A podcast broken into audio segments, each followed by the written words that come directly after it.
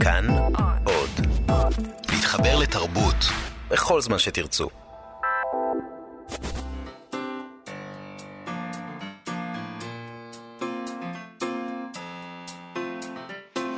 מה שכרוך עם יובל אביבי ומה יעשה לה. שלום, תודה שהצטרפתם אלינו למה שכרוך, מגזין הספרות היומי של כאן תרבות. איתנו באולפן אירה וקסלר וכן עוז שעושות איתנו את התוכנית, תודה לכן. אה, נגיד לכם המאזינים אה, שאתם יכולים להזין לנו גם דרך אתר כאן וגם ביישומון האפליקציה כאן עוד, שם אפשר למצוא את כל התוכניות שלנו ועוד מגוון של תכנים מעניינים. חפשו כאן אודי בחנויות האפליקציות ולא תדעו מאיפה נפל עליכם כל הטוב הזה. כמו כן, כמובן, בואו לבקר בעמוד הפייסבוק שלנו, מה שכרוך עם יובל אביבי ומה יעשה לה. אוקיי, היום אנחנו נדבר עם אוריאל שוראקי, שעומד מאחורי המיזם ספר בשמונה שעות. ספר בשמונה שעות. מאה יוצרים, כותבים, עורכים, מהירים וכולי, יכתבו ספר ביחד, התחילו מאפס וסיימו עם קובץ מוכן להדפסה, ככה מבטיחים, הכל בשמונה שעות. אנחנו נשאל אותו למה בעצם צריך לעשות דבר כזה ומה עומד מאחורי המיזם הזה. נדבר גם עם אליי גרין, צעד הספרים שלנו, שיגלה לנו כמה סודות מסחריים מהחנות, מה הלקוחות הכי אוהבים, מהם הספרים הכי נמכרים, מה הספר הכי יקר שהוא מחר, עוד דברים מהסוג הזה, ועוד דברים ככל שנספיק. כן. אבל ראשית, ברכות לסיוון שיקנאצ'י, שסיפור קצרצר שהיא כתבה, זכה במקום הראשון בתחרות סיפורים בינלאומית. נכון. אחרי שני שלבים, תחרות ארצית וגמר אירופה, הסיפור אנרגיה קינטית זכה ברוב קולות במקום הראשון בתחרות, היא גברה על ארבעת המועמדים הסופיים מבריטניה, הולנד, גרמניה וספרד. אותי זה מאוד ריגש. כן, זה מגניב נורא. זה מאוד מגניב. החמישה סוננו מתוך אלף שמונה מאות שמונים וחמישה טקסטים שהתקבלו. זה פשוט דבר נפלא ונהדר. אני מניחה ששרת התרבות התקשרה לברך אותה, או לפחות שלחה לה חמגשית עם פתיתים. המינימום זה חלק. לא, באמת, זה הישג למדינת ישראל. לגמרי, אלף שמונה מאות שמונים וחמישה מתמודדים. סיפור קצרצר. זה נחמד מאוד. טוב, כיוון שמדובר באמת בטקסט קצרצר, נקריא אותו? כן, בוא נקריא אותו, כן, את כולו. אז ככה זה הולך. ארבעת אלפים שמונה מאות שישים ושלושה קילומטר מכאן יש בחור, קוראים לו רופרט, הוא נהג רכבת בלונדון. את רוב היום הוא מבלה במהירות מאה וחמישים קמ"ש. פעם קרא בעיתון שהאוויר בתחתית דחוס פי עשרים. באותה שנה התחתן עם בחורה בשם לנורה. לפני שהתקבל לעבודה, מילא טופס עם שאלות כמו, האם לפעמים יש לך מחשבות אובדניות? ובאמת, כל כמה שבועות מישהי קופצת לו לפסים. תמיד מישהי. ליידיז קילר קוראים לו החברים, וזה מצחיק, כי זה דו-משמעי. אחרי שהרכבת עוצרת, יש כמה שניות שהמוח עוד מרגיש בנסיעה, ולפעמים רופרט מפחד לבדוק אם זה מתאבד או מתאבדת על הפסים שלו, או אם לנורה עדיין אוהבת אותו. יופי של דבר. נכון. באמת. סיפור מקסים. נספר ששיקנאג'י היא בוגרת מסלול הכתיבה בבית הספר מנשר לאומנות. היא כתבה את ספר השירים מאין לך אהבת החורף הזו, שעסק במות אימה בין השאר, ויצא בהודעת פרדס, וזכה בפרס שרת התרבות למשוררים בראשית דרכם, והיום היא גם מרצה בעצמה במנשר. בקורסים מעשיים של שירה ופרוזה. נכון, התחרות הזאת התקיימה דרך בית הספר לכתיבה סדנאות הבית, שהם הוציאו את הכל, הכל הקורא בעצם, כמו שאני מבינה בארץ, והם הגישו את המנצח פה לתחרות בחול. כל הדבר הזה נשלח ל-European Association of Creative Writing Programs. יש כזה דבר. מדהים. הגיעו סיפורים מהמון בתי ספר לכתיבה בכל אירופה, וזה פשוט, באמת, זה דבר, אני, אני אאחל לה מזל טוב. זה... אני מאוד שמחתי על זה, ואני חושבת שהסיפור הקצרצר הזה הוא באמת יפה ועצוב. זה, זה סוג של יור... אירוויזיון ספרותי ומפתיע שלא שמים את זה. למה אתה חייב תמיד להנמיך? למה אתה חייב תמיד לעשות רדוקציה? אירוויזיון ספרותי, נכון. כדי לה... להדגיש את הפער בין מה שקורה באירוויזיון? לא, טוב, לא, לא, לא. לא. לא, לא, אין דרך לתקן את זה. נכון, נכון. מזל טוב על זכייה, וזה באמת נהדר.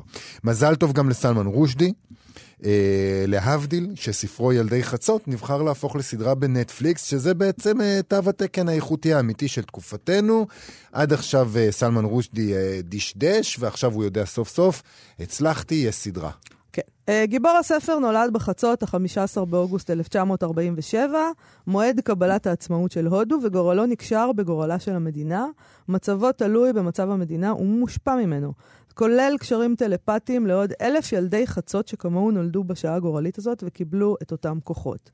זה, זה אחד מהספרים הכי ידועים של רושדי, שכמובן אה, ידוע יותר ל, ל, להמוני אנשים, אה, בגלל שהוא נרדף אחרי שהוא פרסם את הספר פסוקי השטן, אה, שהצליח לקומם עליו את קיצוני האסלאם, שזה כמובן דבר שלא מומלץ לעשות. לא מומלץ. הוא במשך המון שנים חי, חי במסתור, מסתורים שומרי ראש וכל הדבר הזה. ועכשיו זה נגמר? כאילו, לא סגור עליהם? כן, ירדו ממנו קצת. ירדו ממנו? זהו, חופשי ללכת ברחוב? כן. יופי. הספר, ילדי חצות, פורסם ב-אלף תשע מאות שמונים ואחת, הוא גם זיכה את סלמן רושדי בפרס הבוקר, המן בוקר באנגליה. ב-אלף תשע מאות תשעים ושלוש הוא קיבל את פרס הבוקר של הבוקרים, שזה הספר הכי טוב שזכה בפרס, בפרס ב-עשרים וחמש השנים הראשונות לקיומו. ב-אלפיים ושמונה עשו את אותו דבר, בוקר של הבוקרים ל-ארבעים השנה הראשונות, ושוב הוא זכה, וזה מדהים. השנה דרך אגב, שוב יחלקו את פרס הבוקר של הבוקרים ל-חמישים השנה הראשונות, וסלמן רושדי לא יזכה עם ילדי חצות שלו, כי הוא לא בחמישייה הסופית של המתמודדים, וחבל. אני לא חושבת שחבל, אני חושבת שהוא יכול לעשות מקום לעוד ילדים בכיתה, הוא לא בן יחיד. יש עוד סופרים, אז שיזוז. רושדי הסתפק בנטפליקס, שם אמרו שהסיפור בילדי חצות ממשיך לרתק את הקהל עשורים לאחר פרסומו, ורושדי עצמו אמר, אני מרוצה מאוד שילדי חצות יזכה לחיים חדשים בנטפליקס, ומצפה לעבוד איתם כדי לסייע ביצירה. שזה יותר שווה לפי דעתי מפרס הבוקר של הבוקרים בחמישים השנה. תשמע, אתה נשמע לי מאוד ממורמר הבוקר. כל הציניות הרי זה מרמור. אז בוא נרגיע אותך ונעסוק בעתיד הקרוב מאוד בנושא הזה ביתר הרחבה. ספרות וטלוויזיה, שזה בעצם הצלחות של אחרים שאתה לא אוהב לראות. וכיצד בכלל אפשר להתחרות במודל שמציעה הטלוויזיה, ואם הספרות נדונה לי עוד דבר, שהציפייה הגדולה ממנו זה להיות מעובד לסדרה בנטפליקס, כי למה לקרוא כשיש נטפליקס, ועוד שאלות שאנשים ממורמרים כמוך שואלים את עצמם. אז אנחנו נשאל את עצמנו את כל השאלות האלה בתוכניות נכון. בעתיד. ניתן פתח שתוכל לשחרר את, את, המרמור, את כל המרמור. אני כן. לא חושב שזה יעזור במקרה שלי, אבל ננסה, ננסה, והמאזינים ישלמו את המחיר. אוקיי. אנחנו רגילים שעבודה על ספר נמשכת כמה חודשים, במקרה החובבני והמהיר, וכמה שנים, במקרה הרציני והראוי, כמו שאנחנו אוהבים, שסופר, יושב... מי זה אנחנו? פוצים, כמוני. אה, אוקיי. שיושב שבע שנים, כותב ספר, עורכים אותו... אני לא אכפת לי כמה זמן זה לוקח, אם זה טוב. בוודאי. לא, אני מבין מה אתה... רק אני. שבע שנים, זה מה שאני דורש. לא, אמרת אנחנו, אני רוצה להתנער ממך. לחלוטין. להתנערינה. כן. לא, אני חושב שבגדול הרפובליקה הספרותית רגילה לזה שספר שכותבים אותו תוך שלושה חודשים ומוצאים אותו לאור, אז הם אומרים, אני לא אכחיש שאתה צודק. כואב לי להגיד, אבל אתה צודק. זה בסדר. לא, שלושה חודשים זה קצת מוגזם. קצת מוגזם. אז ב-תשעה עשר ביולי בירושלים התכנסו... מכיוון ששלושה חודשים זה מוגזם, למה שלא נלך על שמונה שעות? שמונה שעות, בדיוק. ב-תשעה עשר ביולי בירושלים התכנסו מאה איש ברוב המדיה ג'יי וי פי בירושלים, יכתבו ספר מאלף ועד תף בשמונה שעות. הם התחילו בלי כלום, וישימו עם קובץ מוכן להדפסה לחלוטין בשמונה שעות. מדהים, מדהים. אוקיי. כותבים, מהירים, מחוללי רעיונות, שאר אנשי צוות התמכו בעשייה, כל מיני דברים יש שם. הם התחילו בחמש וחצי בערב, יסיימו באחת וחצי בלילה. האמת שבא לי, חבל שלא נרשמתי לזה, נראה לי מעניין. זה נראה מגניב, נכון? כן. יש לזה פוטנציאל. מאוד. רגע, חמש וחצי בערב עד אחת וחצי בלילה, זה יוצא שמונה שעות? כן, זה יוצא בול שמונה שעות. כבר... מתמטיקה הם יודעים, אתה יודע. מה רצית לתפוס אותם כאילו? אולי זה תשע שעות, הם רימו. מה זה תשע שעות לספר? זה קלה קלות. מי שעומד מאחורי כל הדבר הזה הוא אוריאל שוראקי, מהנדס תעשייה וניהול בהתמחות במערכות מידע, שהיום עומד בראש עמותת Made in ג'י אל אם, Made in Jerusalem, שזאת עמותה שפועלת לקידום חדשנות ועשייה טכנולוגית בירושלים. שלום אוריאל שוראקי. נעים מאוד. אני רק מתקן, אני לא בראש העמותה, יש לי שותפים טובים. אוקיי. אתה אחד מהמובילים, נקרא. טוב, תספר לנו קצת, מה עומד לקרות בדיוק בערב הזה, ואיזה מוצר? איך זה התנהל? איך התנהל הדבר הזה? כן. אוקיי, אז התכנסו באותו ערב בחמש וחצי, כמו שאמרתם, במאה יוצרים שמורכבים מסביבות ה-ארבעים כותבים, ארבעים נערים, ועוד עשרים אנשי הפקה, ש, שבתוכם צוות של הוואלי דפוס, שישה עורכים, פודקאסט, מלא, מלא, כל הצוות של המעטפת, מצוות שיווק, והם הולכים לגלגל את האירוע. זה מתחיל בזה שהכותבים והמאיירים נפגשים, הכותבים יגידו בעל פה את הרעיון למאיירים, ואז מתפצלים לחללי עבודה, יושבים, כותבים שעתיים שלוש. אבל אני, אם אני כותבת בסיפור הזה, אני בעצם באה, יש לי את כל הזמן עד אז, כדי לחשוב מה הרעיון שלי, נכון? נכון, נכון. אני צריכה לחשוב, אני צריכה לבוא עם משהו. נכון, אז ככה, אני אקדים.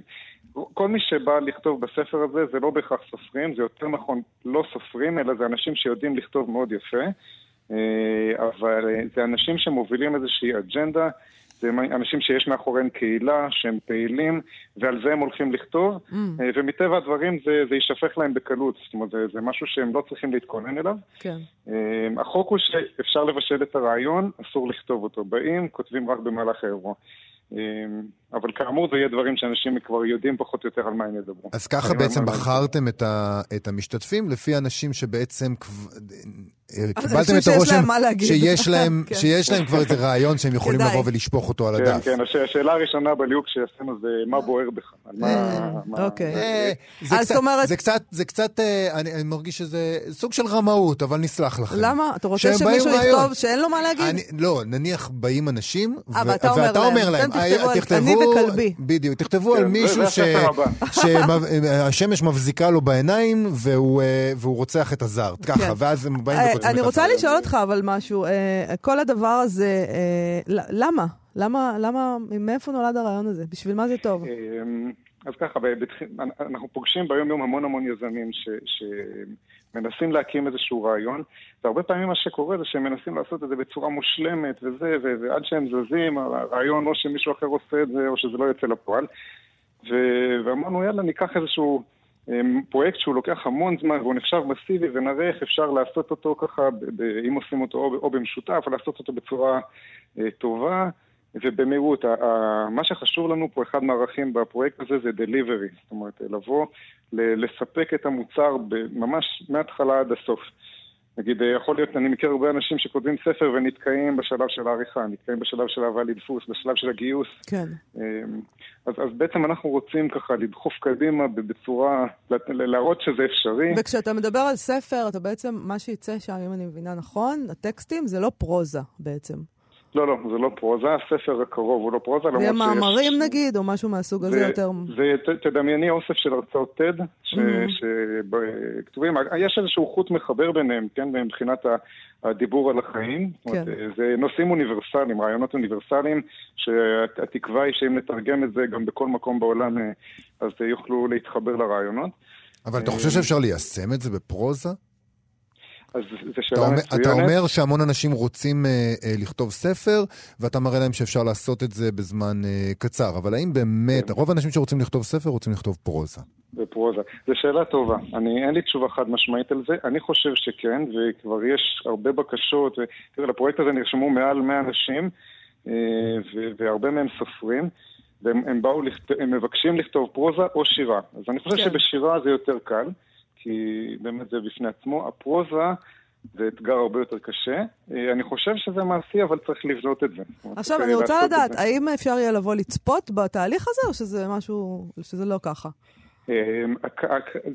בעיקרון זה אירוע שהוא סגור לקהל, פשוט כי אנחנו צוות עבודה. תקשורת מוזמנת, כמובן יש לנו אינטרס, אבל לקהל הרחב אנחנו נשדר את זה בלייב, אנחנו ננסה לשדר את התהליך עצמו, אולי אפילו יראו איך עושים את העריכה, איך המאיירים, אנחנו נודיע, נפרסם את כל זה בדף של הפייסבוק שלנו, יש לנו אתר יפה ששם יש את כל המידע. אבל מבחינת לבוא פיזית לאירוע, אני חושב שיהיה פחות זמן, גם יהיה פחות זמן להתמנגל כל כך, להכיר אחד את השני, זה יהיה באמצע איזושהי הפסקה של ארוחת ערב, אבל בשאר הזמן אנחנו נהיה בקצב עבודה מאוד מהיר. ותגיד, מה יקרה לספר אחר כך? הגעתם בשעה טובה לאחת וחצי, יש לכם קובץ סגור ליד מוכן להדפסה, ומה הלאה? אז השאיפה היא להדפיס אותו בתפוצה כמה שיותר רחבה. אנחנו מכוונים לאלף עותקים ראשונים. יש לנו כרגע שלוש אפשרויות. אפשרות אחת להוציא את זה בקמפיין Head Start שתוביל אחת המשתתפות, שאנחנו נעשה את זה בכל מקרה, בעיקר בשביל הפרסום של הספר. ואז ככה אנחנו נגייס את הכסף להדפסה. אפשרות אחרת, ואת זה פנינו לכמה הוצאות לאור, אבל מטבע הדברים הם יכולים להתחייב רק אחרי שהם יראו את המוצר המוגמר. אז כן. ברגע שיהיה לנו את המוצר המוגמר, אנחנו נראה אם יש הוצאות לאור גדולות שמעוניינות לפרסם את זה. אבל איך היו התגובות בהוצאות? אני מבין שהן צריכות לראות את המוצר המוגמר, אבל באופן עקרוני, איך זה נראה להם? אז יש הוצאה אחת שכבר מוכנה, יש את בית אורי צבי גרנברג, ששמחים לתמוך בפרויקט הזה, והם תומכים בו בפרובונו, והם עושים את זה בשמחה, והם אמרו שמוכנים להדפיס. אני אמרתי להם בכנות, והם ישמעו את זה אולי עכשיו בשידור חי, אנחנו יש לנו את השיקולים של הפצה, ואם יש לנו איזשהו מנגנון הפצה שהוא יותר טוב, אז אנחנו נעזר בהם בתור האבא הספרותי, אבל ההוצאה לא תעשה ב... אבל בגדול הוצאות, הוצאות יותר, יותר מוכרות, יותר גדולות, שמחות על הרעיון, כי בגדול אתם חותרים תחת הרעיון של... למה? להפך, כל דבר שעושים מהר... יותר זול, כאילו. יותר זול.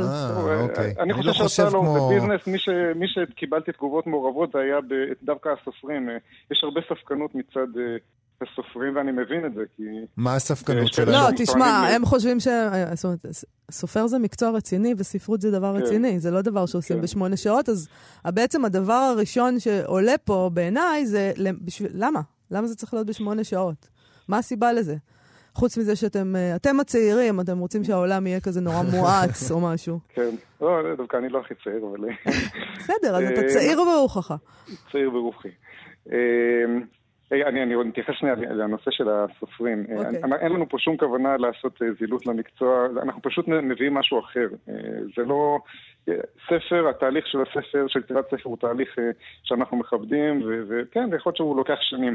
אנחנו מביאים סוג אחר של אומנות, סוג אחר של ספרות, שהוא נעשה במשותף, ביחד, בתחימה של זמן. אני מאמין גם שתחימה של זמן הרבה פעמים מוציאה מאנשים את היצירתיות שבהם, מאלצת אותם כאילו ליצור דברים, כאילו סוג של בכוח. כן. לא, זה נשמע לי כיף, לכל הפחות. זה יהיה מאוד כיף, בטח לאלה שיעשו את זה. זה יהיה כיף, כל מי שמדבר על הפרויקט הזה יצטרף אפילו קצת בלי להבין למה הוא מצטרף, רק אחרי זה פתאום הם אמרו וואו. עכשיו, אחרי השמונה שעות האלה יהיה לך קובץ שאפשר לעשות ממנו ספר, אבל יכול להיות שבקובץ הזה למשל יהיו טעויות. מה, אתה לא תתקן? השאיפה היא, אז התהליך יהיה ככה. דבר ראשון, כן, אנחנו נתקן. יש כמה דברים שהם מחוץ לפרויקט. זה נכון שהספר הוא בשמונה שעות, אבל אני למשל אעבוד על זה שלושה חודשים. הנקודה היא, לא, הנקודה היא שכל מי שתורם זמן לספר, הוא תורם שמונה שעות מהחיים שלו, וזהו. ובהקשר הזה אני אומר לכל המשתתפים, אתם לא כותבים לפני זה, אתם לא מעירים לפני זה, אתם יכולים לחשוב, אבל...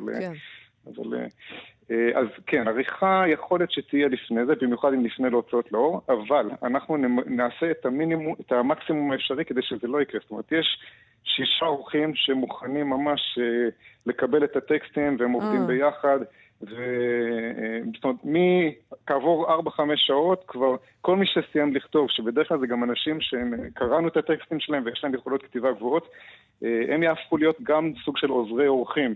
אז יהיה צוות של ממש בין שישה ל-עשרים איש, כל מה שהם יעשו זה את העריכה בבת אחת.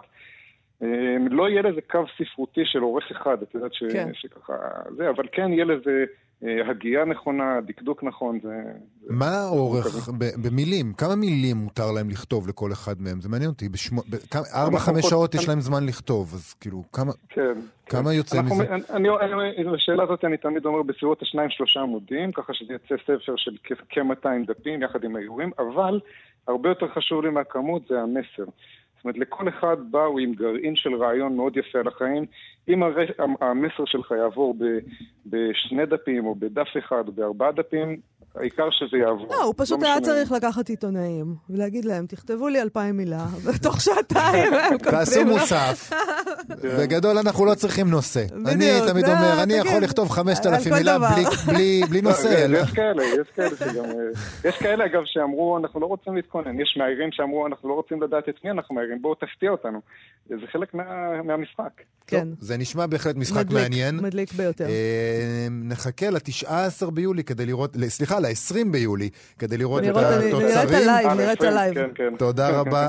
תודיעו על הלייב. זה נכון, זה ב-תשעה עשר ביולי, בלייב יהיה כנראה. אוריאל שוראקי, תודה רבה לך. פרויקט של ספר בשמונה שעות. תודה. להתראות. תודה רבה. להתראות. אוקיי, בוא נגיד שלום לאילי גרין, צעד הספרים שלנו, מחנות הספרים האחים גרין. שלום אילי.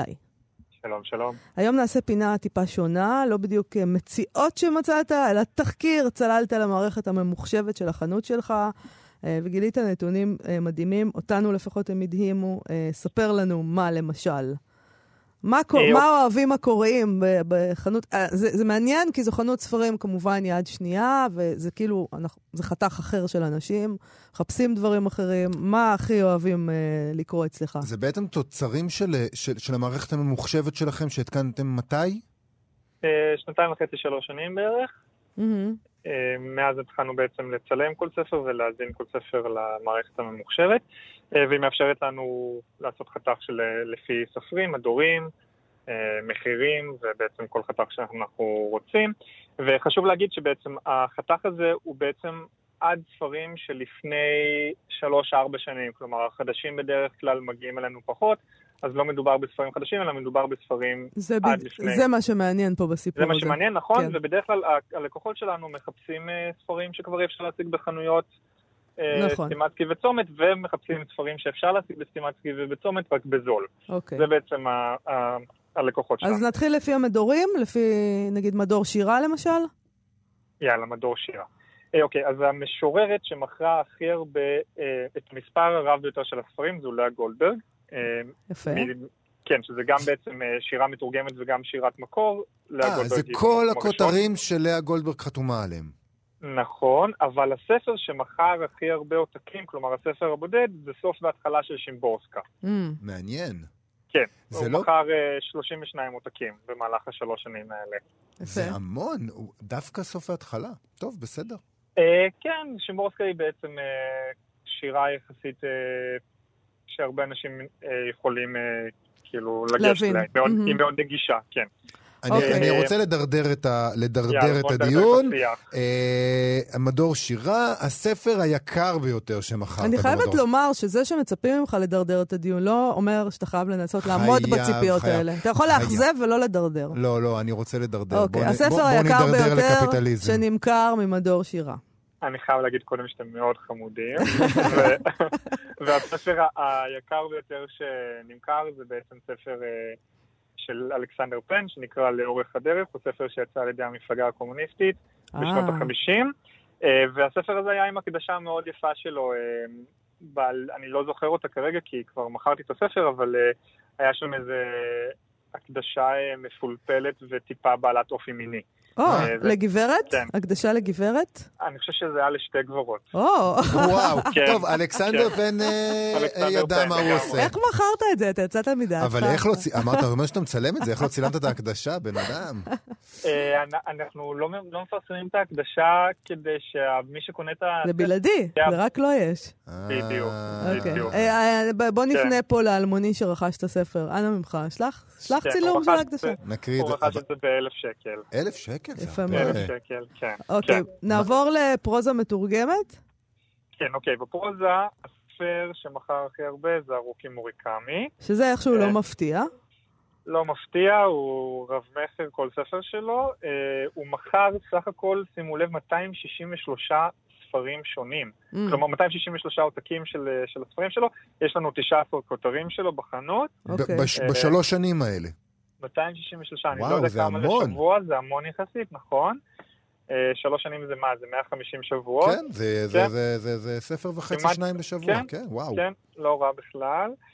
אבל הספר שמכר הכי הרבה עותקים, זה סטונר של ג'ון וויליאמס, שהוא מכר מאה ושבעה עשר עותקים, זה מספר, אני לא חושב שסטימצקי מכרו כל כך הרבה עותקים של הספר. סטונר של ג'ון וויליאמס? כן. זה ממש מדהים אותי. נכון. זה ספר אדיר, זה אחד הספרים הכי טובים שקראתי באמת בחיי. לא צריך להגזים. לא צריך להגזים. אחד הספרים הכי טובים שקראת בחייך. כנראה לא קראת הרבה ספרים, אין לי מה להגיד על זה. זה ספר אדיר, אבל זה מאוד מפתיע אותי. מינורי. ספר מינורי. הוא מאוד מינורי, אבל זה היופי שלו בעיניי, המינורי. נכון, בסדר גמור, אבל מינורי. זה ספר ענק בעיניי. וזה מאוד מפתיע אותי שהוא הדבר, כי, אתה יודע, כשמדברים... אז למה זה מפתיע אותך? אם הוא ענק, אז הנה הוא מחר. אני אגיד לך למה זה מפתיע אותי. כשאתה מסתכל, אה, אני כנראה לא מבין שום דבר בשוק הספרים אה, יד שנייה, אבל בסדר. או בכלל. או בכלל. Mm-hmm. אבל כשאתה מסתכל על, ספרו, על חנות אה, אה, כמו האחים גרין, אתה אומר לעצמך, אנשים באים לשם, מחפשים... איזה עותק נדיר של ביאליק, איזה משהו כזה. אני ציפיתי ש, ש, נגיד שירה עברית, זה מה שימחר הכי הרבה בחנויות כאלה. ולא, זה מפתיע. אבל שוב, המון מהלקוחות שלנו, בעיקר בגלל שגם יש לנו אתר ששולח לכל הארץ ולכל העולם, קונים ספרים פשוט בזול. כלומר, עדיף להם לקנות אצלנו עותק ב-ארבעים ש"ח, במקום לשלם על שמונים ושמונה שקלים. כן. אז אגב כסף, יש ספרים יקרים גם בקטגוריה הזאת? כן, יש ספר בעצם מאוד מבוקש, שנקרא חוג של קריאה, הוא נכתב על ידי טולסטוי. זה בעצם קצת בין העידן החדש לבין רשמים אישיים של טולסטוי. יש שם המון פניני חוכמה מן העולם, הוא מדבר שם על טבעונות, צמחונות. מתי זה יצא? זה תורגם על ידי חיים טרסי בשנות החמישים. בעצם יצא במספר מהדורות שונות, זה מחולק לחודשי השנה, וזה יצא במהדורה של חודשי השנה, כלומר שנים עשר ספרים בודדים, ואז יצא בעצם ככרך אחד בודד, שהכרך הזה נמכר אצלנו ב-ארבע מאות ש"ח. נחמד. מדהים, אוקיי. מה הלאה? פרוזה ישראלית, מה קורה שם? הסופר הכי מוכר זה שי עגנון. פנטסטי. כן, אבל גם יש לו בעצם המון כותרים שונים. כן. כל, כל ספר שלו גם יצא במספר מהדורות. בוא נגיד אז... ש... בוא נניח שבסטימצקי וצומת לעולם לא יגידו את המשפט הזה. הסופר הכי נמכר שלנו הוא שי עגנון. זה כאילו, זה לא יקרה. נכון, לא. לא, יש פה, יש פה גם... הוא במבצעים, תגידי, שי עגנון במבצעים, הוא בשלוש במאה. שלוש במאה. שלוש במאה עגנון, לגמרי. מעניין כמה היה אפשר לקנות בשטר של עגנון בסטימצקי. אוקיי, מה הספר הכי נמכר? הספר הכי נמכר זה הודו של עזריאל קרליבך, בעצם היומן מסע שלו, שזכה למהדורה מחודשת, ובעצם יש לו ביקוש תמידי. מדהים הדבר הזה. זה מאוד יפה בעיניי. דיברנו על הספר פה בתוכנית כמה פעמים, וזה פשוט לא יאמן שהספר הזה, עדיין אנשים נוסעים להודו עם הספר הזה. מדהים. נכון, נכון, וגם עוד ספר שממש...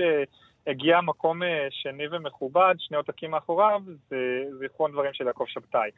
זה, אני חייב להגיד גם שזה בעצם תוצר של המלצות הצוות. זה ספר שנראה לי אוקיי. רובנו מאוד אוהבים. אוקיי, יפה. וכזה, הרבה פעמים מבקשים ספר כזה של תל אביב, ואנחנו ממליצים. פנטסטי. אז יש לנו, אה, בפרוזה ישראלית יובל, אה, יש לנו שי עגנון, עזריאל קרליבך ויעקב שבתאי. זה שזה... פשוט אה, גן עדן. זה... אין פה מה לדבר. זה נכון. זה גן עדן זה... קטן. זה, זה, זה כאילו דברים שאתה אתה שומע אותם, ואתה אומר, אוקיי, זה מתחבר לי, אני מבין את זה. אני מבין, את, זה אני, את זה אני מבין. אה, בוא, בוא נעבור לעיון, פילוסופיה, היסטוריה, פסיכולוגיה. אוקיי. אה, הסופר שמחר, בעצם יש פה שלושה שהגיעו אה, יחסית קרוב. אה, זה ארווין יאלום, אריך פרום והפלטון. אפלטון. באמת, אפלטון מתגלגל, עושה פליק לק לאחור, ארווין יאלום ואני באותה קטגוריה. תקשיבו, אבל מה, הוא במשך אלפיים שנים נמצא בראש רשימת רבי המכר של החיים. אבל אפלטון שולט.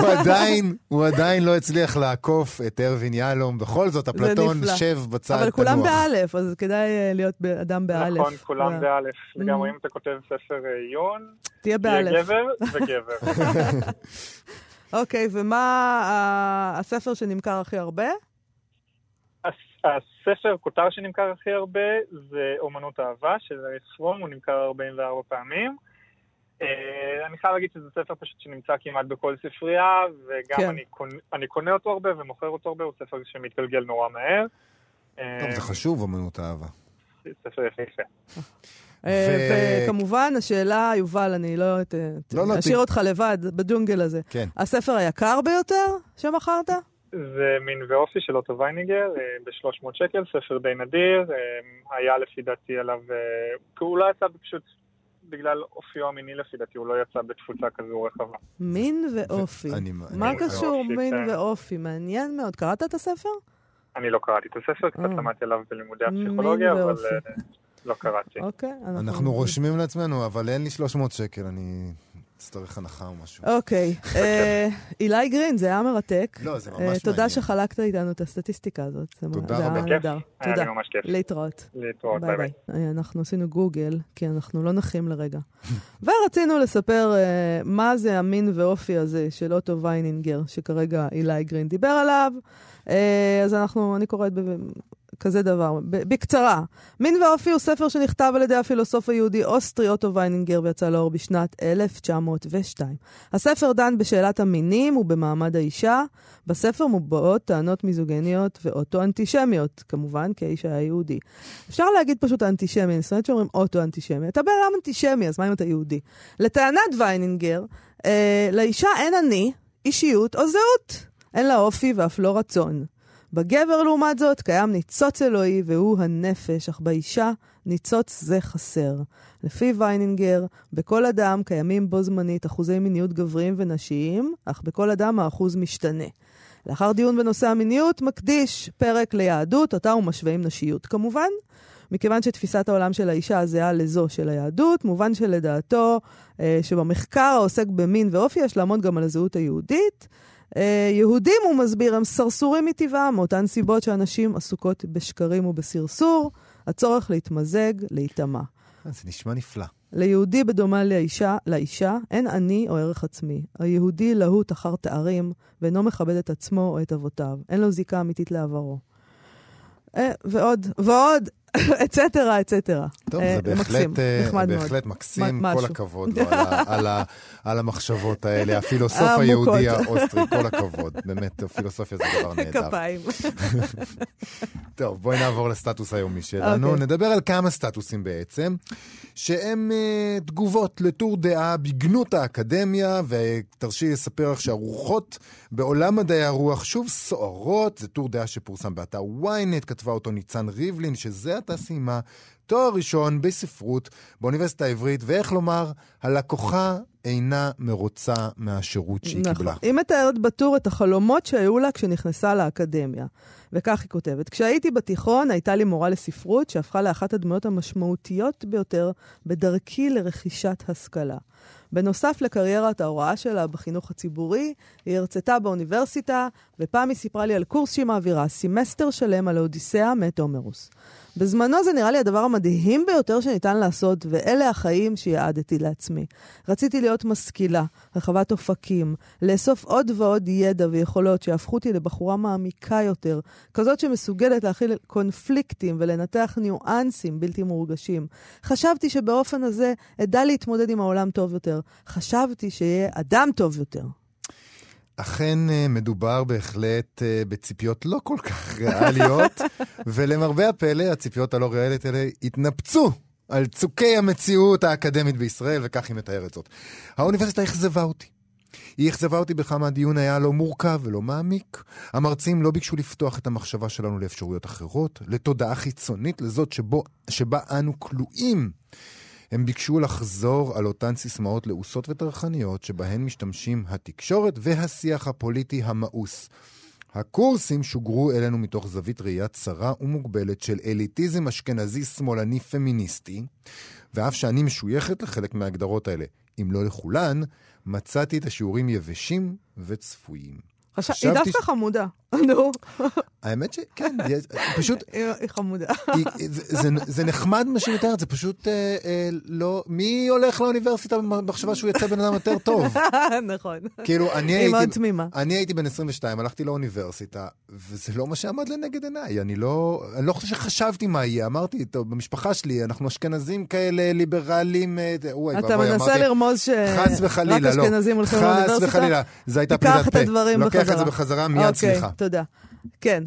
Uh, תראה, היא ממשיכה וכותבת ככה, בסך הכל שלוש השנים שעשיתי בפקולטה למדעי הרוח היו מהנות. אבל עם זאת, אני מסיימת שלוש שנים ובליבי תחושת החמצה. האוניברסיטה ויתרה לנו, מראש המרצים לא נתנו לנו מטלות מסובכות ולא ציפו מאיתנו להבריק בהן. אולי זו ציפייה שהתפוגגה מזמן. אגב, למה את צריכה שיצפו ממך? את יכולה להבריק, פשוט בזמנך החופשי. כשהסירו את מחסום הקבלה למקצועות הרוח, אני התקבלתי לאוניברסיטה הטובה בארץ בלי לעשות פסיכומטרי, וכשהנמיכו את הרף בתקווה שככה ינערו לפקולטה סטודנטים רבים יותר. זה לא קרה, ומה שנשאר זו אווירה של קייטנה. ראיתי קורסים שלמים שאפשר לעבור בהצלחה, בלי לקרוא אף יצירה. תראי, ניצן, את יודעת, כשאני הייתי בתיכון, הייתה מורה שהייתה אומרת לנו, כשהיינו מסתובבים, הייתה אומרת לנו, מה אתה, סטודנט חופשי? מה אתם סטודנטים חופשיים? את סטודנטית, זאת קייטנה של ידע. תעשי משהו שאתה. ראיתי קורסים שלמים שאפשר לעבור בהצלחה בלי לקרוא אף יצירה, אבל מותר לך לקרוא. ראיתי מטלות כתיבה מגוחכות שהוערכו ברפרוף ובחוסר תשומת לב. ראיתי מה המרצים רוצים ורגילים לקרוא, והבנתי מהי הדרך הקלה להצלחה. ראיתי ציונים שלא הגיעו לי ושקיבלתי באמצעות קיצורי דרך. ראיתי מרצים מדברים לעצמם, ואפילו לא עוצרים לוודא שמישהו מקשיב להם. ראיתי סטודנטים משועממים. ראיתי מרצים משועממים. ראיתי פקולטה נטולת תמריץ לשיפור whatsoever. ראיתי רמת קיבעון שלא השאירה שום מקום ליצירתיות, לשינוי, לפריחה. אני באופן עקרוני חייבת להגיד שברגע שבו כתבת whatsoever, את כבר ירדת לך הציון. ירד לך הציון. אני מצטערת. תראי, זה נורא מצחיק, אנחנו מדברים על זה בצורה, אבל בגדול, תראי איך היא מסיימת את המאמר, ואפשר אולי לקחת רגע את הדברים שאומרת ברצינות. נכון, זה נשמע נורא תמים וכולי וכולי, אבל ככה היא מסיימת. כולי צער על הפקולטה למדעי הרוח, שאם לא תעשה שינוי משמעותי, תתפוגג בעוד כמה שנים. כולי צער על מרצים שמכוונים להתנוונות, על עוזרי הוראה בלי שום סיכוי להתקדמות, על כספי ציבור שנשפכים לריק, על עוד אלפי סטודנטים כמוני, שמסיימים את התואר הראשון ולא יודעים לענות על השאלה, למה? אם זאת היא מסיימת ונתראה בתואר השני. תשמע, אלה דברים קשים מאוד שהפקולטה למדעי הרוח בהחלט צריכה להתמודד איתם. אני חושבת שהפקולטה צריכה גם להתמודד עם כך שאחרי אה, שלוש או ארבע, לא יודעת כמה זמן זה שם אה, לקח לה, שנות לימוד, אה, הצליחה להוציא מתוכה אדם כל כך תמים. הטקסט הזה מאוד חמוד, אבל התמימות, כלומר, את למדת ספרות שלוש שנים, קראת טקסטים, אז את, את היית חייבת... איך יכול להיות שנשארת כל כך תמימה? אני חושב, ש, ש, שוב, אני חושב שאפשר להסכים עם חלק גדול ממה שהיא אומרת, אבל התחושה הכללית שהיא מתארת, זה מין תחושה רווחת כזאת בקרב מי שסיים תואר ראשון. והוא קצת לא מבין עכשיו מה לעשות עם החיים שלו, והוא מויה, מה הוא יעשה עם זה עכשיו. מה לעשות? מה לעשות שלא למדתם? לא למדתם ראיית חשבון, ועכשיו אתה רואה חשבון. אבל אני חושב שגם מי שלמד ראיית חשבון, כשהוא מסיים את התואר הראשון שלו. לא, הוא עכשיו רואה חשבון, הוא יכול ללכת לעבוד בלהיות רואה חשבון, אבל כשאתה הולך למדעי הרוח, אז זה משהו אחר. מצד שני, אני חייב להודות שאני בהלם מהדרך שבה אנשי האקדמיה ברשתות החברתיות מגיבים לזה. מתנהגים כאילו סגרו את החוג, זהו, היא שרפה להם את המועדון, כן. מתגוננים בטירוף, מנעצים את הכותבת בשלל דרכים. מדובר בתור דעה בוויינט. אנשים, מה, מה, מה זה חוסר כן. ביטחון הזה? כאילו, אז אמרה, אז כתבה בוויינט. כאילו זה, מה... אבל הפקולט, הפקולטות למדעי הרוח, הם באמת במצב בעיה, הם בעייתי, אז הם, ברור שזה פוגע להם בבטן הרכה. זה גם מה שאופרי אילני כתב בפייסבוק, אבל הוא דווקא חיובי בקשר לזה. הוא כותב שהמאמר עורר כמה תגובות בסגנון החיבור מלא בסתירות, הוא היה מקבל אצלי ציון נכשל. התגובות האלה מזכירות קצת את אותם מנהלים שכאשר העובד שלהם בא למשרדם ומודיע על התפטרות, הם מתחילים לצעוק עליו ולהכתיב לו מה הוא צריך לעשות. אבל זה העניין, שהכותבת יוצאת עכשיו מתחום המרות שלכם, יחד עם הרבה אחרים. אפשר לזעום עד מחר, אבל הכוח שלכם תקף רק בתוך הממלכה הקטנה שירשתם, ובלי נתינים אין ממלכה. בסך הכל ניצן ריבלין היא רק סטודנטית אחת שכתבה משהו בוויינט. אבל מה שמיוחד בטקסט הזה הוא שהסטודנטית בכלל מדברת. רוב הסטודנטים שנושרים נמוגים בלי לדבר, לא מעניין אותם כל כך לנתח מה היה רע, הם כבר מתעניינים בדברים אחרים או בכלום. אם זה היה מעניין אותם, הם בטח היו נשארים ללמוד מדעי הרוח, ומשתתפים בסימפוזיונים על משבר מדעי הרוח. גם uh, כתב מקור ראשון, אריאל הורוביץ, הגיב בפייסבוק לטור הזה, הוא לומד באותו חוג כמוה דרך אגב, אז הוא לא מסכים חלק ניכר ממה שהיא אומרת, מאותה הפוזיציה שבה היא נמצאת. לא נקריא את כל מה שהוא אמר, זה לא. מאוד ארוך, אבל הוא כותב שההכללה הגורפת uh, של ניצן מעניקה את הרושם שכל הקורסים, או לפחות רובם, עסקו בקריאות פוסט-קולוניאליות, קוויריות וכולי, הוא אומר שזה רחוק מכך, uh, והוא אומר את אותו דבר, דברים דומים למה שאת אמרת, האוניברסיטה ויתרה לנו מראש, כל הטענות האלה שהמרצים לא נתנו מטלות מסובכות וכולי וכולי. אז הוא אומר, לימודים במוסד אקדמי מטילים אחריות גדולה לסטודנט. זה אנשים בוגרים שנמצאים ברשות השמם, ברשות עצמם, הם אלו שצריכים להכריע אם רוצים ללמוד ברצינות או להעביר את התואר. נכון, הוא אומר, אפשר לעבור תואר בספרות בלי לקרוא יותר מדי, אפשר לעשות עבודות צפויות ולמחזר קלישאות, אבל אפשר וראוי לעשות אחרת, הוא אומר, לא לעשות קיצורי דרך, ללמוד מתוך אהבה לתחום ומתוך רצוני. הוא אומר, אני חוויתי אה, חוויה אה, אחרת לגמרי ממה שהיא מתארת. אגב, גם על זה אופרי אילני הגיב, הוא כתב שזה מקרה מובהק של מכונה שנועדה לעשות משהו, אבל כבר אין דרישה למוצר שהיא נועדה לייצר. ואז מנסים ללמד אותה לייצר מוצר אחר. למשל, להעניק לסטודנטים יכולות שיסייעו להם בעולם ההייטק. כאילו שמישהו אינטליגנטי ילך ללמוד ספרות כדי להשתלב בעולם ההייטק. ניסיון להתחפש למשהו אחר הוא בטח לא התשובה. מה התשובה? לא נעים להגיד, אבל הפתרון חייב להיות מטאפיזי. או לא להיות בכלל. אני אוהבת את הדרמה של אופרילני. אה, אנחנו צריכים לסיים. כן. אוקיי, אז אנחנו נזכיר שוב שכדאי לכם להוריד את אפליקציית כאן עוד, עם כל התוכניות שלנו ועוד מגוון תכנים מעניינים. חפשו בחנויות האפליקציות. נזכיר לכם להיכנס לעמוד הפייסבוק שלנו, מה שכרוך עם יובל אביבי ומאיה סלע. אה, תודה רבה לכן עוז ועירה וקסלר שעשו איתנו את התוכנית. נהיה פה שוב מחר. להתראות.